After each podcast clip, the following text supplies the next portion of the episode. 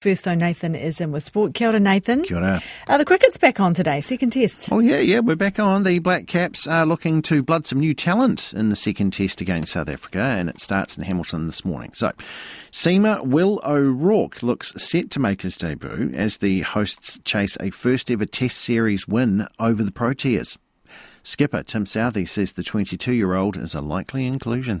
Will's, I'm sure, still still figuring a lot of things out, but um, but he's shown in his career he's a fast learner. He's he's developed uh, from from season to season, from game to game. So um, yeah, he's uh, we obviously think he's he's ready. Uh, he's here, so um, he's had a taste of international international cricket already, which I, I can only imagine would help um, help if he was to play. Play gets underway at eleven. Patrick Mahomes threw a touchdown pass in overtime to give the Kansas City Chiefs a 25 22 win over the San Francisco 49ers in yesterday's Super Bowl in Vegas, Las Vegas.